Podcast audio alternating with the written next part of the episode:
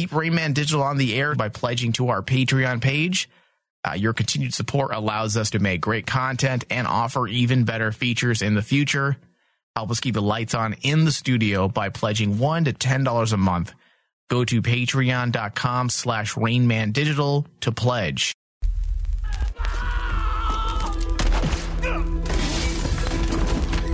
Warning Weird West Radio contains adult language and discussions.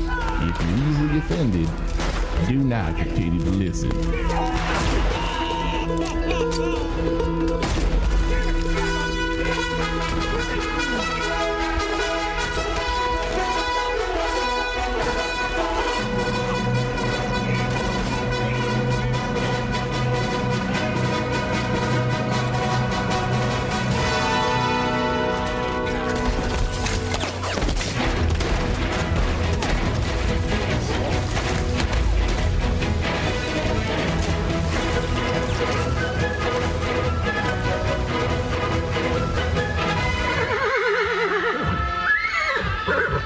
This world, there's two kinds of people, my friend.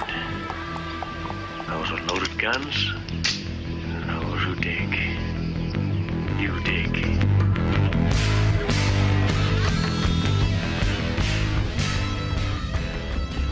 We're trying to locate a Donnie Weboy. He married our son's widow. Got our grandson with him. You let it be known you're looking for a wee boy. I'll find you. We thought we'd see Jimmy since we're in the neighborhood. Since you're in the neighborhood. Go careful.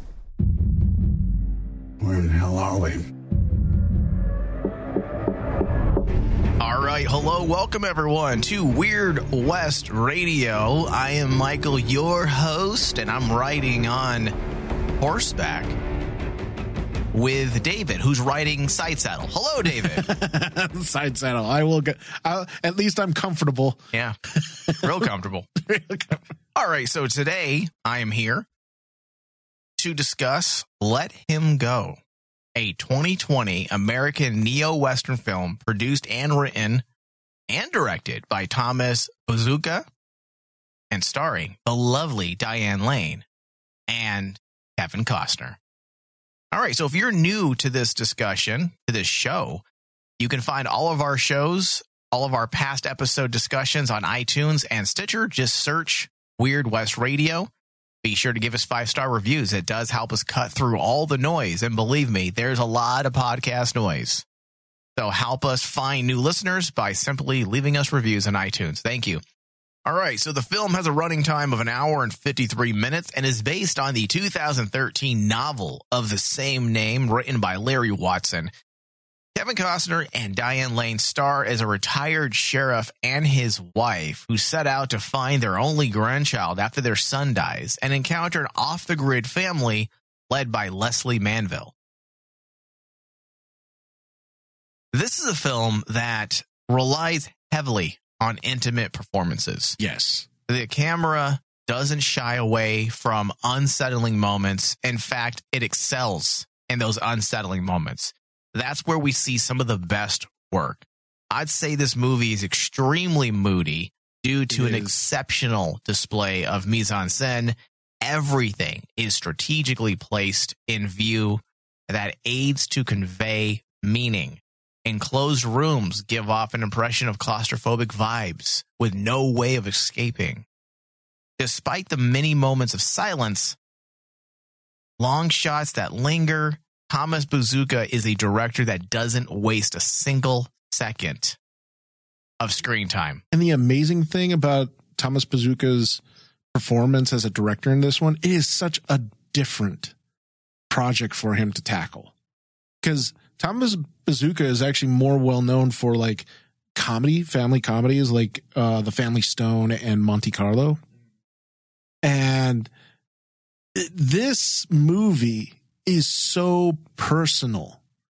It just it just is such a, a deviation from his more comedic tones. I was really surprised how well he handled it. Yeah. Like I, I didn't know what to expect, honestly. I've never heard of Thomas Bezucha, uh, but I I adore Diane Lane and I love Kevin, Kevin Costner. Costner. I think they're two actors that just don't work enough, in my opinion. They did such a great job in this film.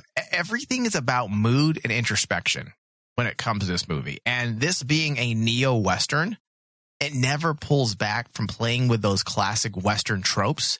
In fact, the director uses them in such a way that they work seamlessly with the time frame of the movie, which is the 1960s. Yes. This is a time when there are still a lot of open spaces and urban sprawl had not consumed nature.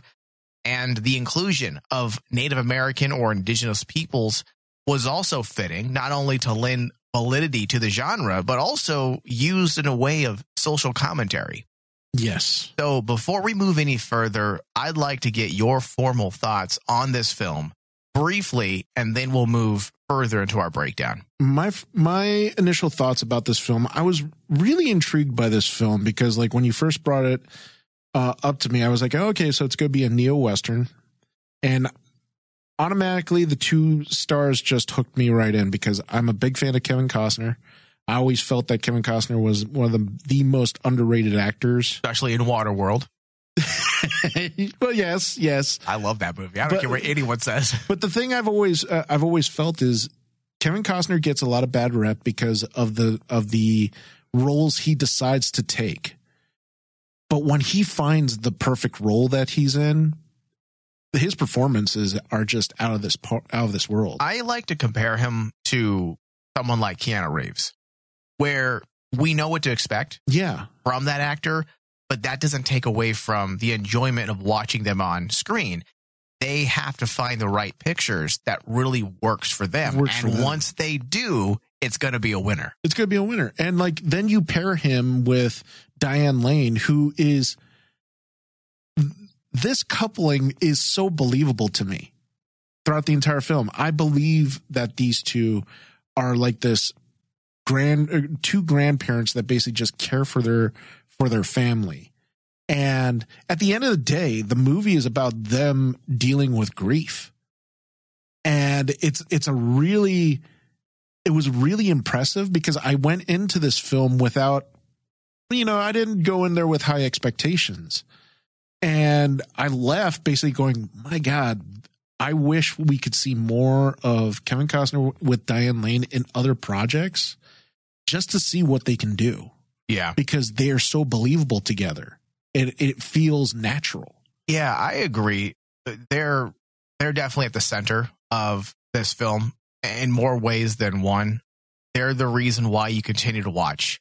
And not because nothing else isn't working, everything is working in the background. Yeah. But they are so good on screen and there's so much chemistry between Chemistry. the two that you do believe that they have spent a lifetime together Mhm. that there's an immediate an immediate rapport between the two of them. And I will back you up even further, Dave. I didn't really know anything about this movie other than the fact that it's considered a western and it had Kevin Costner and Diane Lane in it. So my expectations was pretty much not even there. I didn't know. And it's one of those movies that's always a pleasure when you push play and you're like, okay, this is this is good. And then the movie ends and you're like, this is good. I cannot believe I haven't heard of this film. So that sets the tone, I believe, for our listeners, Dave. So let's get into this. I want to talk about the directing first. Officially here.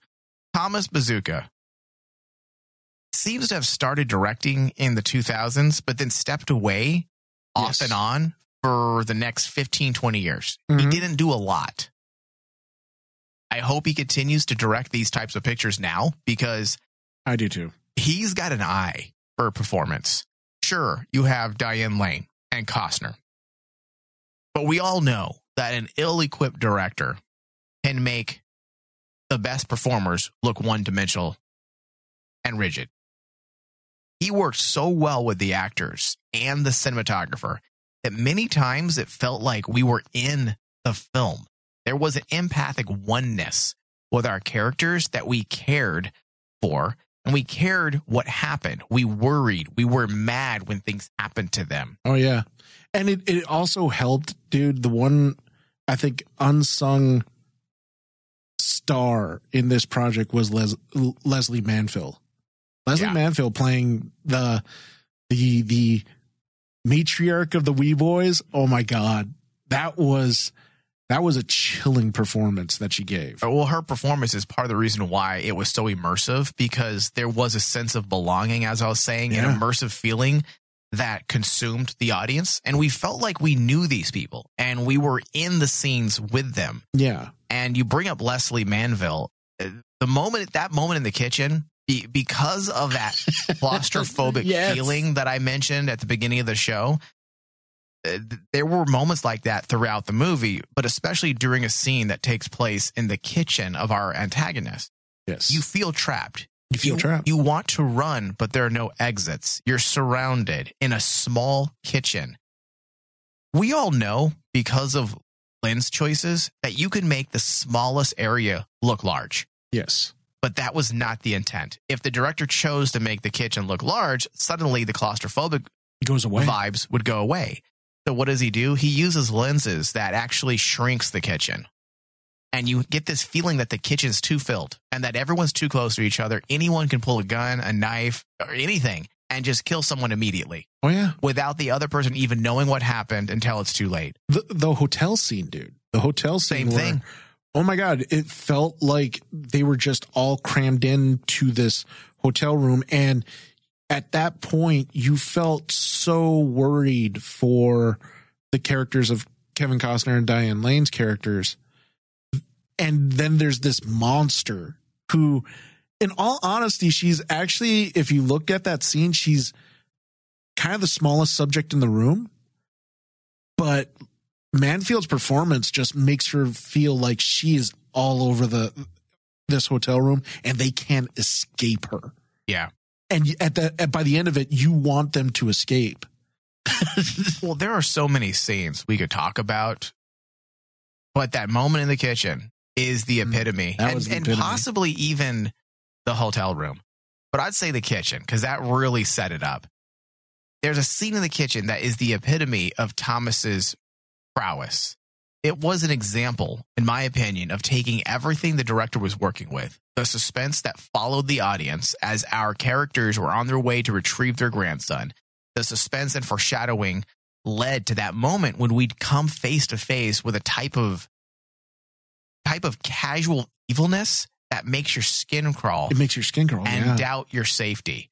And I feel like casual evilness is probably the best way to explain the villains of the movie. Because it wasn't overt evilness where it's like, I'm going to murder you. I'm a bad guy. There was so much vagueness to their intentions, to their motivation that worked in a way that made this movie, David, and bear with me here for a second because I'm really anxious to see if you agree with this or not. This could easily have been a horror film. Oh yeah, yeah. No, no, I I 100% agree with you because the vibes, the vibes of the Wee Boy family just gave me so many vibes of like the family from the Texas Chainsaw Massacre. You know, It's the off the grid family. it's family. the off the grid family that basically there's no rules. Yeah. To them that you don't know what they're going to do. They're they're unpredictable. yep. And the difference between the Texas Chainsaw Massacre, visually, you can tell that they're messed up. Right. Here, this felt so much real and more realistic because they just look like normal people. They're only monsters when no one's looking. Yeah. And that's what it was like. For me, it gave me the horror vibes in any of the scenes that where they were doing things unethical. You know, like even like the the scenes where they alluded that uh, the the one wee boy was uh abusing essentially the the daughter-in-law and the grandson. Right. Those scenes just gave me the sick feeling, you know, that you would expect in a horror film because but you you're not seeing blood and guts. Well, that's that's the why. That's why I love I loved what he did with this movie. Thomas, uh, what's his name? Thomas Bezucha? Because it feels like he wrote this as a horror film. And Yeah. then he's like, okay, let me turn some, let me change a few things here. it's almost as if he used a horror film template and then he changed things here and there to make it feel less like a horror movie in the way of uh you know background setting locations things like that but all the writing cues that create the horror vibe in a film that's what he kept. Because it, it was walking on eggshells edge of your seat not knowing what's around the corner or what's going to happen. As you said uh, predictable uh, unpredictable is the is the best word to describe our antagonist. Yeah. there was an unpredictability there that created fear in the audience because we didn't know what these people were about. Sure they built them up. The moment uh, the wee boy aspect which is the name of the family was introduced and you found out that people in, in throughout the state knew of them. And they all had these faces of you don't want to mess with them. So everything builds into these horror tones that translated so well into something more grounded than your typical horror film. In fact, yes, this is written a lot like a horror film, but if this was a horror film, I don't think the movie would would have resonated nearly as well. Because when you know you're watching a horror, there are expectations. When you don't know you're watching a horror, air quotes, suddenly you're fucked. Yeah. You you don't know what is happening half the time. Well, that that was the amazing thing about this film. While the subject matter was really dark, you had these moments where Thomas Bezucha was actually just playing around with, okay, wh- how can I make the audience really, really get shocked in the film? And that that moment where the wee boys Stay away from spoilers Yeah. as much as possible. where the wee boys where the wee boys basically overpower George, Kevin Costner's character, and what happens to him. That's straight out of a horror film. I'm sorry, what happened to him? Yeah. And then to follow that up with the scene with the the the local sheriff visiting them, and just like what you said, where he basically says, "Well, you know those wee boys. Yeah. You don't mess with them. Yeah. You leave them alone." Okay, so what does Alfred Hitchcock do with his horror films that was very different from a lot of people at that time? He became the grand or the godfather of horror films for a lot of reasons that's outside of the obvious. A lot of people may not be aware of this, but he's the one who started to build up characters before he started killing them. Yes. Otherwise, you don't care. It's the reason why, you know, Rodriguez used those inspirations for Dusk Till Dawn. And suddenly, at the end of the movie, we realize we're in a vampire movie and everyone's going to die. and everyone's gonna die. but he even used Alfred Hitchcock as his reasoning for writing Dusk Till Dawn the way he did. He wanted people to care when people started dying. So, how do you do that? Well, let me give you a solid 40 minutes of building up these characters. Let's give the audience some rapport. Then it matters and you worry for them. And that's what the director did so well with Diane Lane and Kevin Costner's characters. He allowed us to get to know them in a very intimate way. Yes. By the end of the first act, we get the idea, we get the feeling that they have a very strong relationship. They are very loving. They understand each other's imperfections and flaws. And you see the way they interact with each, with each other in such a way that we like them. Mm-hmm. And then as the story progresses and we realize that this isn't just some regular run of the mill, hey, we're going to go look for our grandson, suddenly it traverses into territory of suspense, Suspense and and mystery in a way that no one expected. And now you're worried and you're scared for these characters. That is clever directing. Yeah. Uh, And the cinematography too. My favorite part of this, mo- where I feel for me the movie turned, was that the the scene where the Native American man is taking them to the Wee Boy Ranch, Mm-hmm. and to me, it almost like the cinematography changed tone. It got darker, suddenly got more grayer. You know, like some of the trees that they passed were kind of like dead, and you get this vibe that basically, okay, something happened to the movie and There's a shift. And there's a shift. bit, Yeah. and that that that scene was like for me one of the highlights because I I went into this movie thinking that it wasn't going to get in the whole almost like in that horror vibe. I didn't think it would go that route. But then it started right at that point when they introduce Blanche and her family. And then it's just like this downward spiral. And it just culminates at the at the the the moment between George and the wee boys. Well, let's talk about the actors a bit. You can't have a good movie without good writers, and you can't have a good movie without good actors. They have to they have to be there.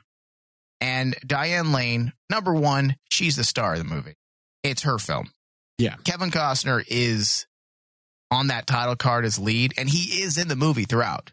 But most of the film is from her perspective. Mm-hmm. In fact, I'd say 99% of it is from her perspective. Oh yeah, I would agree with you with that one.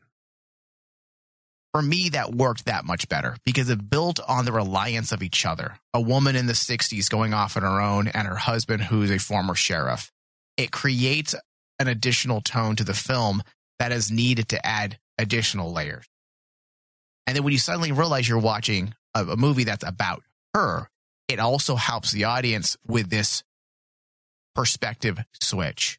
Mm-hmm. And then you introduce the villains. Jeffrey Donovan, who played the Bill, oh my god, he is so good. he is. He really is. I mean, and when I mentioned casual evilness, he was the start of that because there was this vibe that he decided to play this character with that was playful.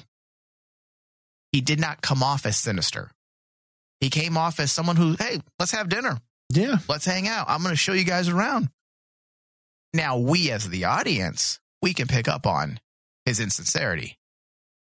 But this is where sometimes that disconnect between the audience and the characters work to keep the story going.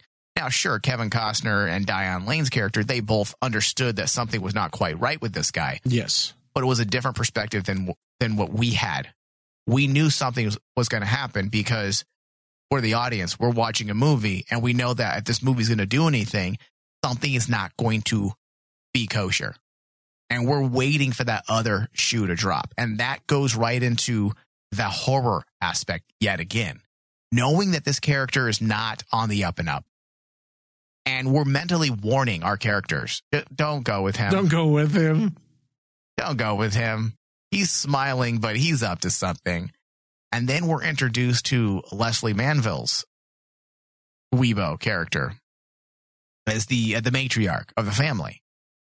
She is so scary in a very non-traditional way. Yes. You don't trust her. You don't trust her tone. You don't trust her mannerisms. You don't trust her body language. She is completely inauthentic. Not as an actor, acting fine. As the character, As the completely character. insincere. Blanche. Everything she says is not what she means. Yes. That is amazing directing. And it was amazing too because like at first you think Jeffrey Donovan's actually the the the main quote unquote bad wee boy, right? Right. But when you get introduced to Blanche, it's totally different. You can even see in the characters the dynamics different.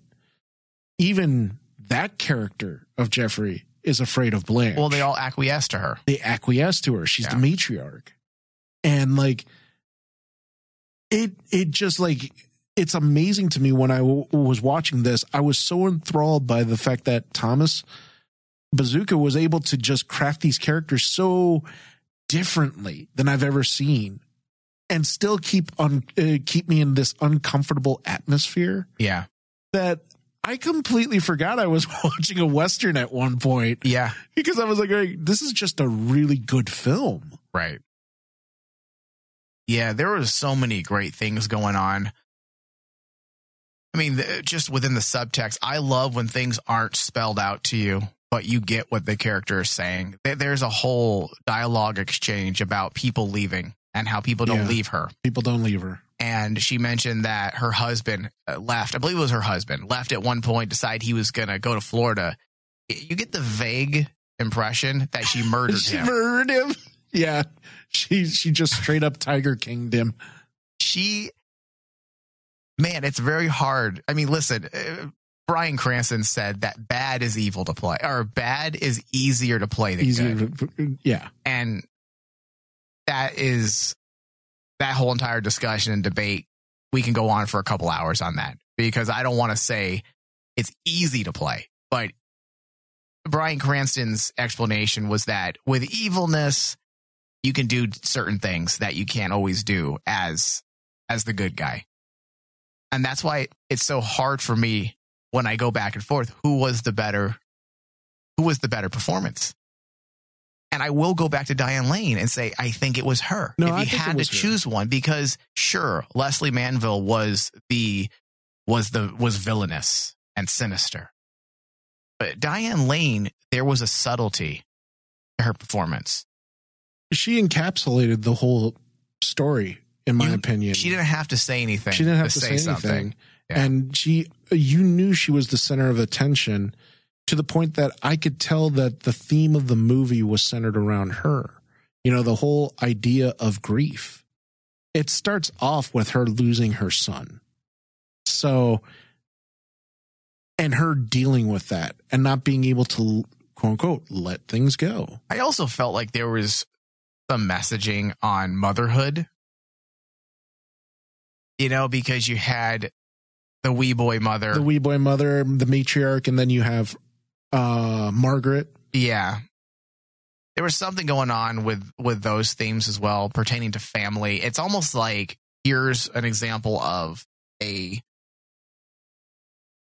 a family that has imperfections, but there's love. There's love. And Yeah. then on the other side, here's a family filled with imperfections and they have no love and a sense of toxic codependency. yeah, they're not driven by, you know, honest love like what you see with uh, Margaret and George. They're more driven by control, just like what you said, like almost like an abuser. An abuser always says, "Oh, I love them." Yeah. No, you don't. You just want to control them. And I thought that that, That was isn't love, David. not not not that type of good love. Mike. I love That's you and now do as I say. No, do as I say. No, no, that's not that's not good love, Mike. That's not good. Oh, okay. but like it was really by I would say by like 20 minutes into the film, I knew I felt that Diane Lane was the main character. Yeah. Which well, every like I said, everything was from her perspective. The grief, the motivation. uh, It was all about her. She was at the Yeah. center of it all. And and the beautiful thing about it was never once did I feel that it was forced. You know, I never felt that Diane Lane was just eating the the scenery out of the other actors.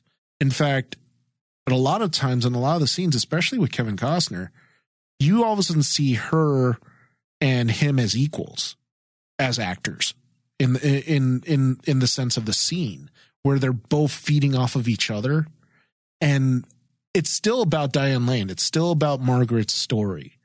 But George plays so well into that story that when you get to the end, it's it's heartbreaking. It's absolutely it's depressing. It's not a feel good movie. it's I not mean, a feel good uh, movie. Yeah, and I don't want to say much more about that because I don't want to spoil this. I want people to see it. Oh, absolutely. Yeah. I, I would suggest that I would definitely tell people go see this film. It's worth your time. The the interesting thing as well about the way this film was was executed, planned out, mapped out. You had your obvious narrative, you know, you had your A to B to C to D, right? And Mhm. then the end of the movie. But then you also had a very intricate character arc as well for Diane Lane. Once again, showing the audience that this movie is about her, that it, from her perspective. Because she learns something at the end of this movie as well. She learns to be a better mother in law. She learns about her own control issues. See, there is there is a, a bit of a contrast here between Margaret Blackledge and Blanche Weboy. They both have control issues. They both are the matriarch, but one is pure of sorts, and Mhm. one is very dark. It shows the very different uh, types of parent parenting, I guess, if you if you will. So there's even a character arc there because she learns from her own flaws and mistakes by the end of the film and wants to make amends for the things that she has done wrong. And and the thing I really appreciate too is like she learns from it, but she still pays a price. You know, because like Yeah. I think if they were to just go with a completely happy ending where the family escapes, yada yada yada, the theme that they were going with David, about, spoilers. yeah, the theme of, that they were going with about grief would have been lost. So I do really like the fact that basically she still at the end of this you know comes out learning something but it still comes at a cost which feels realistic to me Yeah.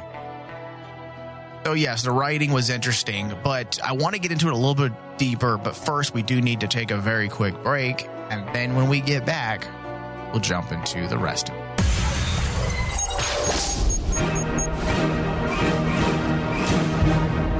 Don't y'all go nowhere. Weird West Radio will be right back.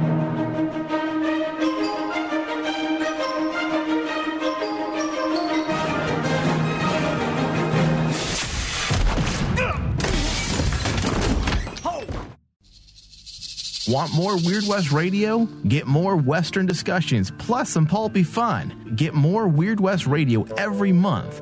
When you pledge just $4 or more a month, you will receive two to four additional broadcasts every single month. More movie discussions on the weird, strange, and traditional westerns. Also, for you spaghetti western fans, we've got a monthly specialty show dedicated specifically to the iconic film genre of the 60s and 70s. For more western discussions plus some pulpy fun, go to patreon.com slash rainmandigital and pledge.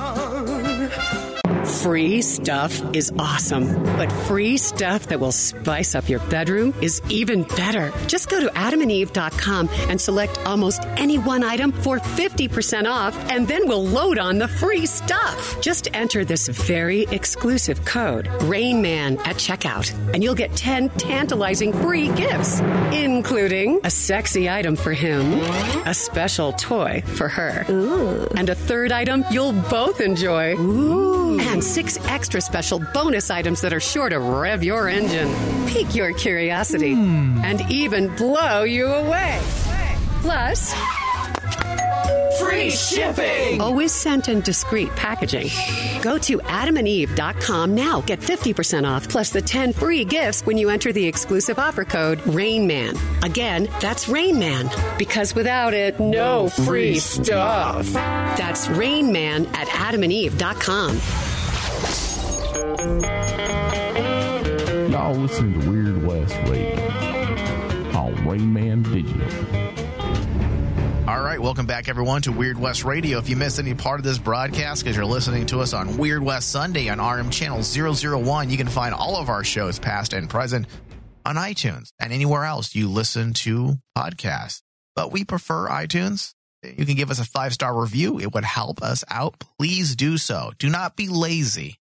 If you're listening to us up to this point, the least you can do is give us that five star review because it does help us cut through the noise and there's a lot of noise. The algorithms on iTunes and other podcast providers has shifted and changed over the last couple years, and it's become more and more difficult for indie podcasts like ourselves to cut through all of the celebrity casts that are now out there.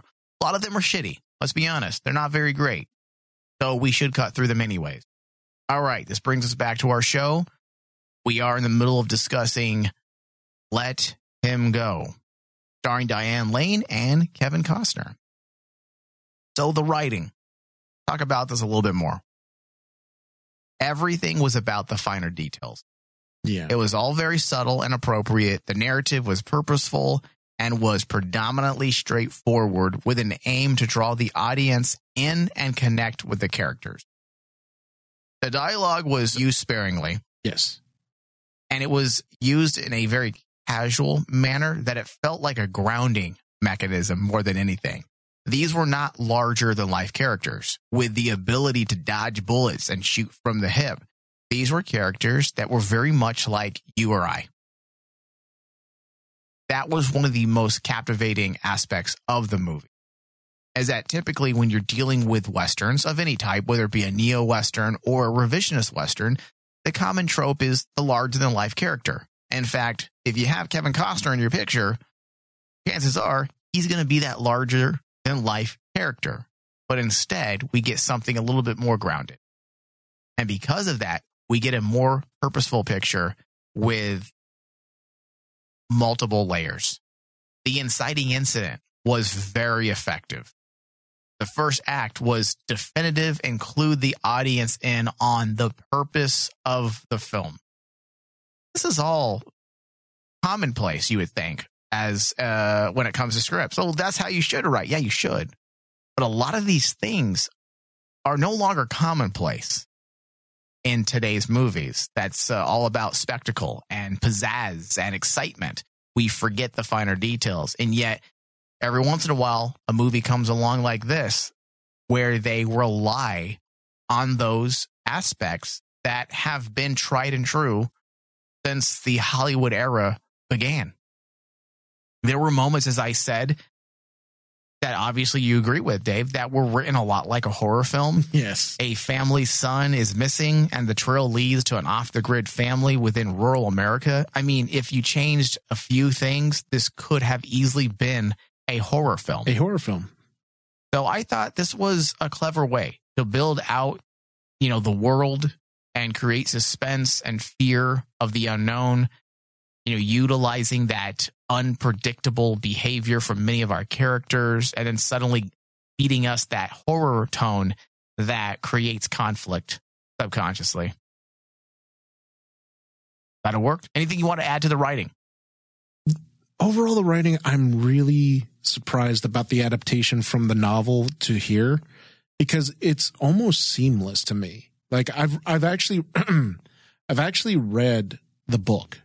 Oh, have you? Yeah, and the book is actually it has the same tones as the film, and I think it co- comes off brilliantly. So the ability to actually adapt the book to screen is also something that I think has to be brought up. I think this was a really good adaptation of the book. Was it? Yeah. Well, maybe I'll check out the book. Typically, I once I watch the movie of something that's been adapted, I don't typically run out and read the source material, but I might check it out. Yeah. I think that that, that that is one element I would add to the writing is like the adaptation. It's very rare. It's sometimes, you know, hit or miss. Yeah. When it comes to adapting a book to screen. Yeah, adaptations can really go really bad. They and they typically typically they do. Typically they go really bad. And listen, I'm not a stickler for perfect adaptations, No, no, no, meaning no. meaning a 100% true adaptation from the source material. In fact, many mm-hmm. times that doesn't work because the mediums are two very different they're both very different mediums. Obviously, uh, there's a lot of things in books that you just can't put into movies. It just doesn't translate over. So many times the movie suffers.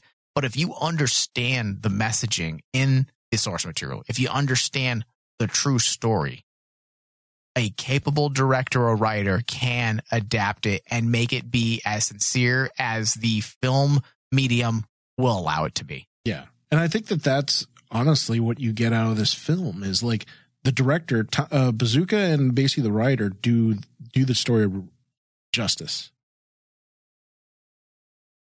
All right, so the reception for this film it grossed 9.4 million in the United States and Canada. Isn't that much, but it also premiered during the pandemic. Pandemic. Uh, the film was released by Focus Features on November 6, 2020. It was previously scheduled to be released on August 21st, but was obviously delayed due to the COVID 19 pandemic. The studio spent an estimated $8 million promoting the film, which is quite a bit for a smaller budget picture. Mm-hmm.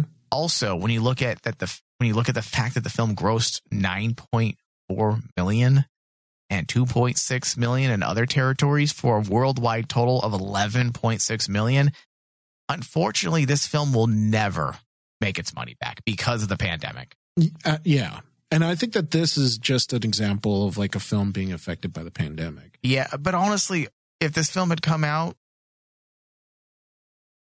before the pandemic, I still don't think it would have lit the world on fire. Unfortunately, audiences just don't see movies like these in theaters. They all have that appetite for yes. the uh, superhero films. So Yeah. many times movies like this, these smaller pictures, they're just not going to make as much as they probably should.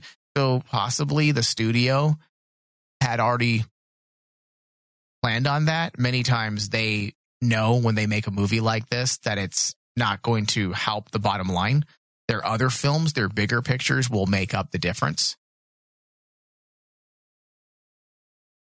So, uh, the critical response on the review aggregator, uh, Rotten Tomatoes, the film holds an approval rating of 83% with an average rating of 6.9. The site's critics consensus reads Let Him Go, uneven blend of adult drama and revenge thriller, is smoothed over by strong work from a solid veteran cast. I don't know if I agree with that. An uneven blend of adult drama and revenge. Would you call this a revenge picture? What is he? No. Well, what are they I revenging? wouldn't call I wouldn't call it a revenge. what vengeance do they seek? exactly? There's no vengeance. Maybe there are notes of the ven of the revenge genre. Tale of a revenge tale. But like honestly, I don't consider this a revenge tale because there's nothing really they're rev- What- they're avenging. What, what vengeance is there? you know, I think this guy needs to watch the movie again. I mean, no, not even like the inciting incident. I mean, the the whole more the whole idea of the movie is two grandparents who are trying to just bring back their family. Listen, I have a bone to pick. Uh, Diane Lane, she ain't no one's grandmother. She's too hot. Listen, I'd be more than happy. Like, come here, Di- is she married? If not, I'm gonna, I'm gonna seek oh, her out. She she has to be. nah, She has to be. nah, she's a free spirit, David. She's a free spirit. Uh, all right. So uh, Gleiberman from Variety praised Costner and Lane's performances, saying they give it their all in a genre film that fuses suspense with honest emotion. Now that's a statement. That's a reaction I can get behind. yeah, that that fits better than the last one. Barry Hertz from the Globe says a skillfully executed thriller that is narrowly aimed at one demographic. Audiences over 50 who like violence with their late life dramas, but succeeds at entertaining just about anyone who comes across its dusty, blood soaked path. Kind of. uh I mean, it sounds like a, That's that's a backhanded compliment, like Blanche. yeah, aimed at a demographic over 50 I, hmm. I guess so because you're dealing with actors who aren't pulling in the the under 20 or the 18 to 25 demo. So i guess that's not incorrect. That's sad. That- yeah, over 50 demo? I mean It, seems like it, that's a backhanded com- compliment from them, and I'm like going. See, I, wouldn't would say, this is a, a, a filmmaker, a film, a cinephile's film, is what I would say. Because you don't have to be 50 years old to enjoy this movie to enjoy a film if you're a Yeah. film buff. There are plenty of cinephiles who are in their 20s and 30s that would love this movie. And Yeah. In fact, that would probably be a better way of stating that comment. and see that's the thing is like i honestly feel that the the strength of this movie would have been the word of mouth that would have gotten for, for from an audience that basically goes to watch it sees the performances of the cast sees the performances of the director starts praising it and then that is what makes people want to go see it so like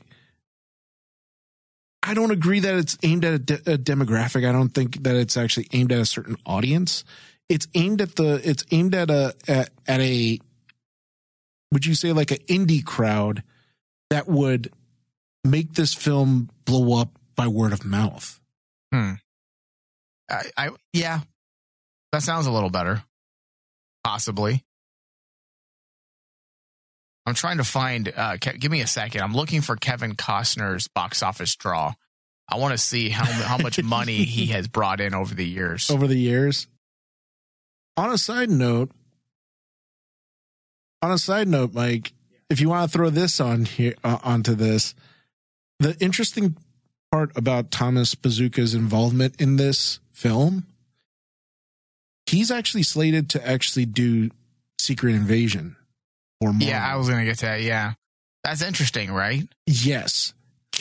I can imagine him seeing what he's able to do here with this cat, or not not just with these cast, but with these characters, this type of very personal, very uncomfortable, you know, tones. Few people in on what Secret Invasion is. Secret Invasion is about basically the the entire world being invaded by the Skrulls, by aliens, and being taken over. And It's one of- superheroes it's an upcoming Disney Plus Marvel series. series, and it's going to actually center around uh, Nick Fury. Nick Fury, and basically him dealing with the Skrulls and finding out that the Skrulls have been secretly invading all of us, and a bunch of the heroes have been replaced by the Skrulls, and that type of uncomfortableness could really translate well in a story like that. Do you think he's a good pick for that? I think he is. I just because- hope he doesn't get so consumed with the mainstream projects that bring in a lot of dough and garner a lot of attention, and then he turns his back on films like Let Him Go. let him go. You know, I, I feel like we're in a state in cinema right now where we are desperately in need for directors and writers like this. yes, And Absolutely. the good ones continue to get picked by the tentpole studios. And many times they get swept up in these bigger pictures. And I understand they offer a lot of money and they lead to career advancement. So I get it. But I'm hoping he's more like, say, someone, Guillermo del Toro, who will do those big pictures, but he will always return to those smaller, intimate pictures as well. yeah. Because this guy is very talented. I'm an instant fan of his work, and I I would hate for him never to return. But I will say the Secret Invasion news does make me a little more excited for that project because of someone like Thomas Bezucha who is involved. It does make me um a bit more excited for the upcoming Marvel series. I actually found I actually found the numbers also for Kevin Costner, if you wanted to know. Okay. Uh, as an actor leading, domestic box, box office that he has is one billion five hundred ninety five million dollars. Like total, That, Total. that his films and That his films have grossed. So about one and a half billion dollars. That's over 36 movies. Hmm. And that's not even including any cameos, supporting. However, looking at his career trend, that's a different case. that's a different Yeah, well, he's definitely not a huge draw. His largest movie at this point, and he wasn't even the lead in it, was probably Man of Steel in the last, I'd say, in the last decade. I believe so. Domestic wise, So I get it. it. Unfortunately, acting is a young man's game, a young person's game. I think older actors can play younger roles nowadays, but when it comes down to that key market demo, you're going to cast younger faces every single time. oh, every single time. And like, it's it's sad that basically after 2016, his domestic or his box office trend just plummeted. Yeah, so I understand. Unfortunately, that's just the way things are with, you know, with older actors. Mm-hmm. Uh, but I hope we do get more films like this. It is time to move into our saloon for our final thoughts. We're going to go ahead and kick open those doors. We're going to swing them like we're machos. We're walking in. we give a little thumbs up to Weboys. We see some hotties at the bar as well. Hello. I don't Oh, know if you want to mess with those Weboys. No, we don't. We're leave them alone. But then I see Diane Lane over there. I'm like, what's up? What's up? Have a couple shots. Cozy on up. All right. So give me your thoughts, your final thoughts, and your R&B score. My thoughts on this f- film is this is actually one of the most surprising films that I've watched this past year. Surprising in a good way. Yeah. Um, the cast was fantastic, down to the big three, which was done by uh, Diane Lane, Kevin Costner, and Lesley Manville. They absolutely tore the house down with their scenes. And I'm glad you brought up Jeffrey Donovan. Jeffrey Donovan has always been one of my favorite actors since uh, his work on Burn Notice. Yeah, he's good. And to see him here, he's one of those actors that always plays guys that are villains, but he's just he just has this weird charisma, this cool dude charisma that you believe in. You know who he reminds me of? Guy Pearce. Yeah, I think they're He's very, very si- Guy- they're Guy very similar, and they're both equally good. and that alone, that cast could have carried this film. But the fact that Thomas Bezucha just came came into this project and just hammered it out, just basically took his cast and took the story, took the cinematography. The cinematography was well done in this film. And hit every single mood and tone he needed to to convey the type of movie he wanted.